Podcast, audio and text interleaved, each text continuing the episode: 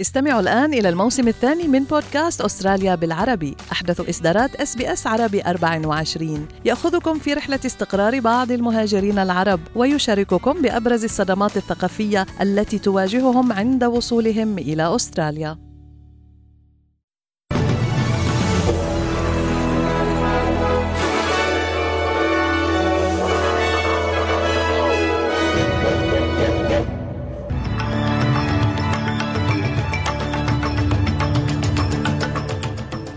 عناوين النشرة.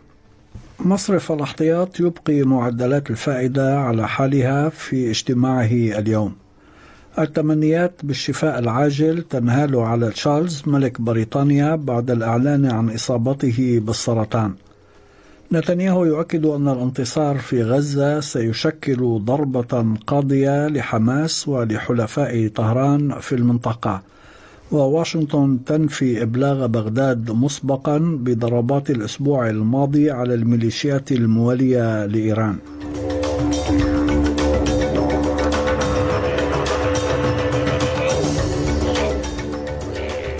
هاشم الحداد يحييكم وإليكم التفاصيل.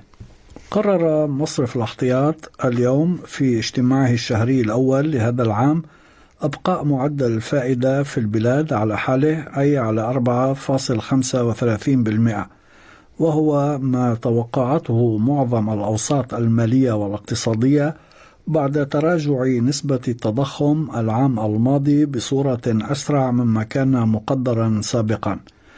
وبموجب التغييرات التي طرأت مؤخرا على طريقة عمل المصرف بعد تولي ميشيل بولوك رئاسته أواخر العام الماضي ستعقد بولك اليوم مؤتمرا صحفيا تشرح فيه للرأي العام الأسترالي أسباب قرار المصرف المتعلق بأسعار الفائدة.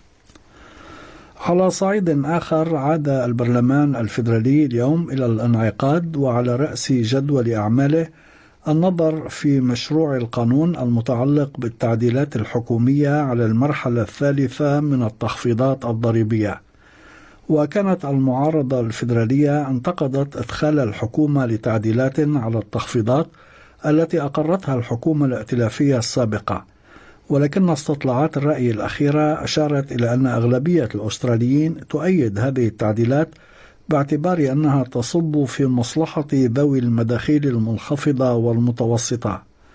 وبعد سلسلة اجتماعات عقدها الجناح البرلماني للائتلاف المعارض أمس واليوم أعلن زعيم المعارضة بيتر داتن أن الائتلاف قرر دعم التعديلات الحكومية على التخفيضات الضريبية لأنه لا يريد الوقوف بوجه حصول الأستراليين على مساعدة هم بأمس الحاجة إليها لمواجهة أزمة ارتفاع تكاليف المعيشة وهي أزمة كما قال أوصلت إليها سياسات الحكومة الحالية.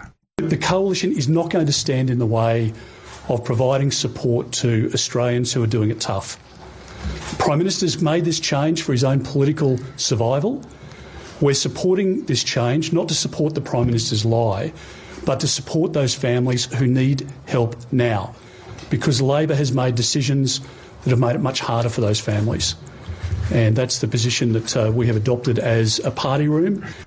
بعد إعلان قصر باكنغهام أنه تم تشخيص إصابة الملك تشارلز ملك بريطانيا بنوع من السرطان وأنه باشر برنامجا للعلاج. بدأت ردود الفعل من داخل بريطانيا ومن خارجها بالتوالي على هذا النبأ.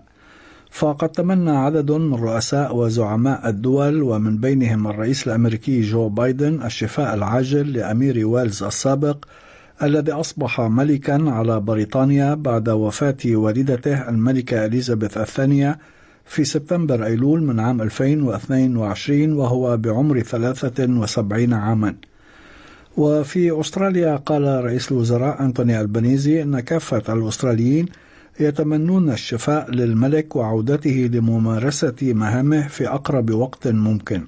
Today The thoughts of all Australians are with King Charles and his family.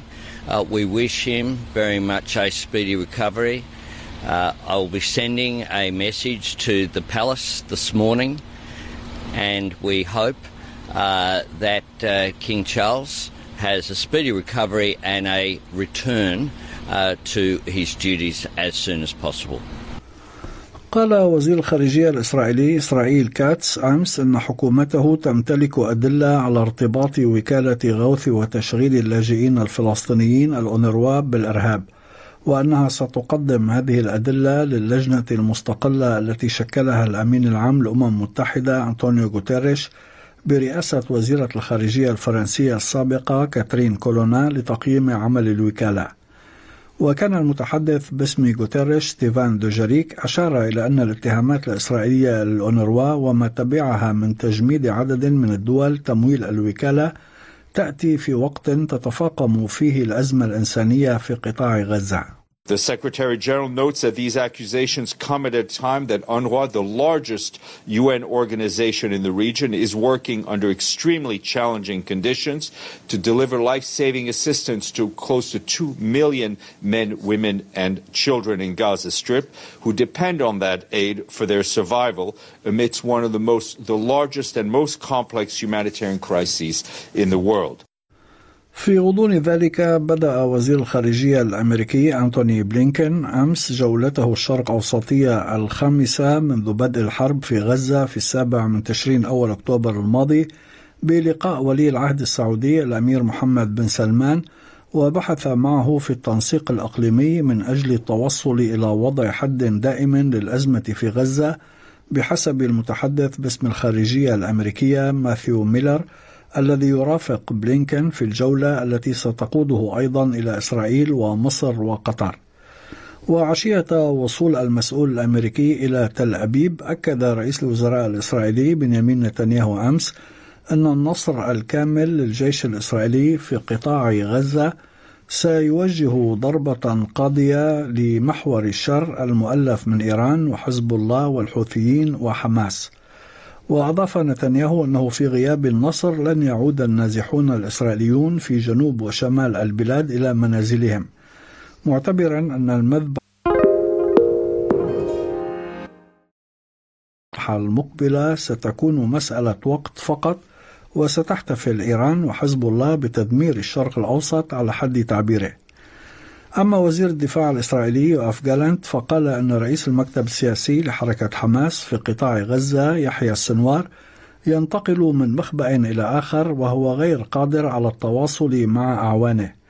واعتبر جالنت في مؤتمر صحفي أن السنوار أصبح الآن إرهابيا فرا بعدما كان زعيما لحماس في القطاع.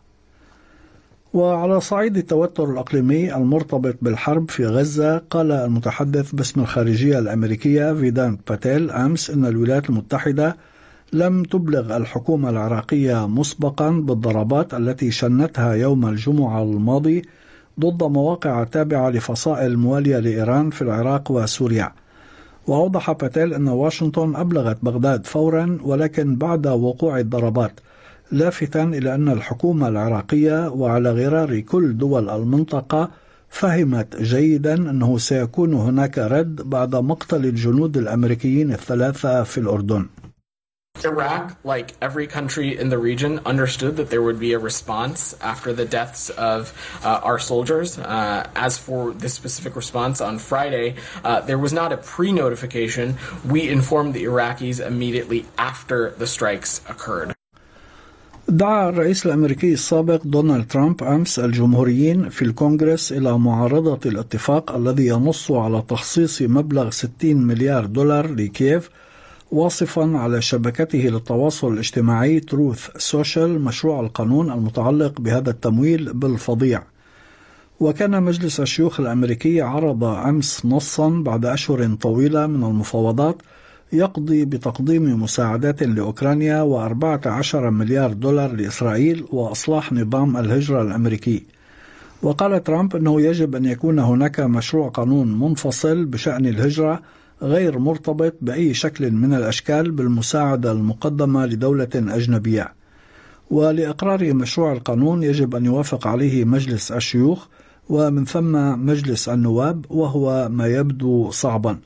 فقد أعلن رئيس مجلس النواب الأمريكي مايك جونسون وهو مقرب من ترامب أن أي تصويت في مجلس النواب لتمويل جديد لمساعدة أوكرانيا وكذلك تعزيز الحدود مع المكسيك لن يحصل في ضوء الصيغة الحالية للاتفاق.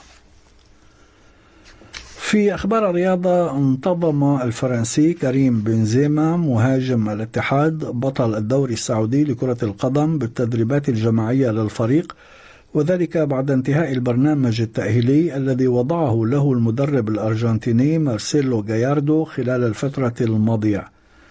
وخضع بنزيما البالغ من العمر 36 عاما لبرنامج تأهيلي مع الاتحاد خلال الفترة الأخيرة وذلك بعد استبعاده من التدريبات الجماعية من جانب المدرب جاياردو بعد سفره إلى فرنسا وعدم انتظامه في معسكر الإمارات خلال فترة التوقف لإفساح المجال أمام مشاركة المنتخب السعودي في كأس آسيا. ومن المقرر أن يعود بنزيما الفائز بالكرة الذهبية لأفضل لاعب في العالم عام 2022 من جديد للمشاركة مع الاتحاد في المباريات بصورة طبيعية مع عودة منافسات الدوري. وأكد جاياردو أن مسألة مشاركة مهاجم ريال مدريد الإسباني السابق في المباريات تعتمد على جاهزيته الفنية ولياقته البدنية. في أسعار العملات وصل سعر صرف الدولار الأسترالي في التداول اليوم إلى 64 سنتا أمريكيا. حالة الطقس المتوقعة غدا في أديلايد مشمس 27 درجة بريسبن أمطار متفرقة 32 هوبارت غائم جزئيا 22 داروين غائم جزئيا 33 بيرث مشمس 36 درجة ملبون غائم جزئيا 23 سيدني ممطر 24 وأخيرا في العاصمة الفيدرالية كامبرا غائم جزئيا 24 درجة. كانت هذه نشرة الأخبار المفصلة أعدها وقدمها لكم هاشم الحداد. شكرا لإصغائكم.